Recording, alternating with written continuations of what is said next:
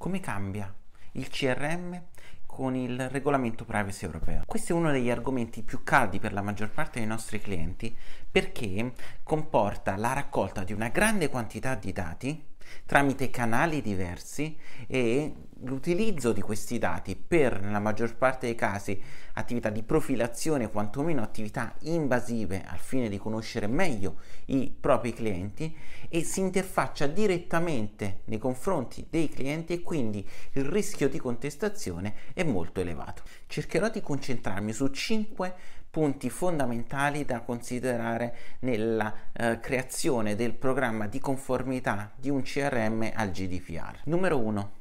Chi è il titolare del trattamento?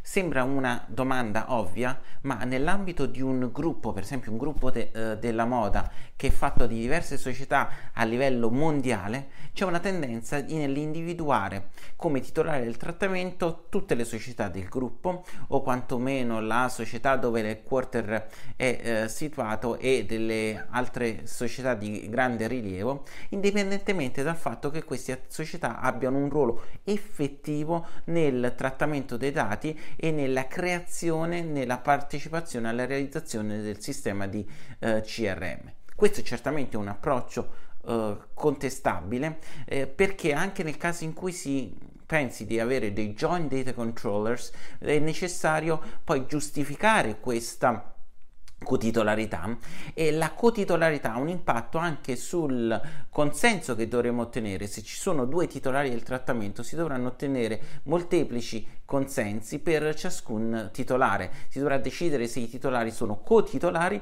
o titolari autonomi che cambiano decisamente l'impatto eh, ai fini della conformità con il regolamento privacy. Numero 2 quali trattamenti vengono svolti?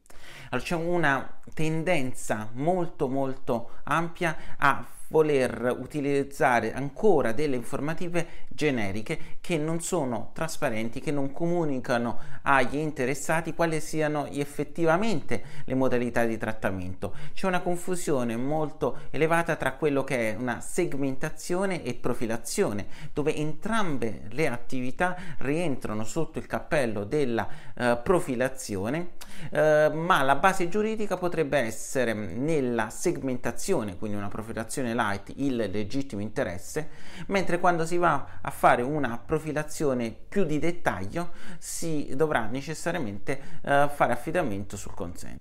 Numero 3. Quali consensi ottenere? Uh, il consenso al marketing del titolare del trattamento, il consenso al marketing delle società del gruppo o di terzi, il consenso alla profilazione Ecco, quest'ultimo consenso, come dicevo prima, eh, può essere in qualche modo limitato dalla possibilità di fare affidamento sul legittimo interesse per una profilazione leggera. Ecco, qual è il limite tra una profilazione leggera che può essere basata sul legittimo interesse e una profilazione che è più invasiva e necessita di un previo consenso da parte dell'interessato? Numero 4 come garantire che i consensi siano ottenuti correttamente. Sembra un'ovvietà, però nell'ambito di una rete retail dove i consensi vengono acquisiti da parte di una quantità innumerevole di soggetti, il vero problema è come controllare questi soggetti.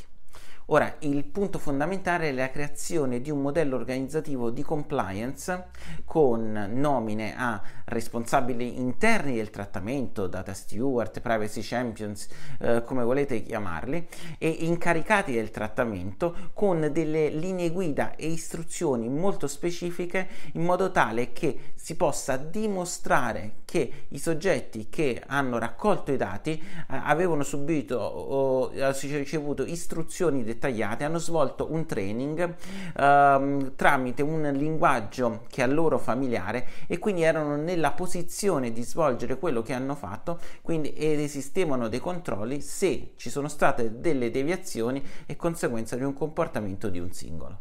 Numero 5. Esiste un obbligo di nomina del DPO. Ebbene, in un sistema di CRM dove vengono raccolte grandi quantità di dati e questi dati sono oggetto di segmentazione, di profilazione, eh, l'obbligo di nomina del DPO è probabile che scatti. Il problema è, bisogna nominare un unico DPO di gruppo oppure un DPO per ciascuna country?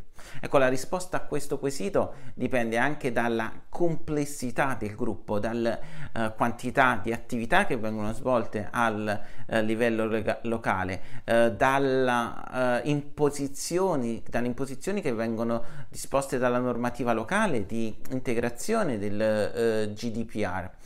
Una soluzione di compromesso potrebbe essere la creazione di un unico DPO di gruppo che fa affidamento su privacy experts a livello eh, locale e si è parte di un unico comitato privacy. La creazione di un CRM è essenziale ehm, per eh, il buon andamento del proprio business, ma svela una serie di eh, quesiti, di problematiche in materia di compliance privacy che necessariamente devono essere indirizzati in modo corretto eh, perché altrimenti possono far sorgere delle responsabilità.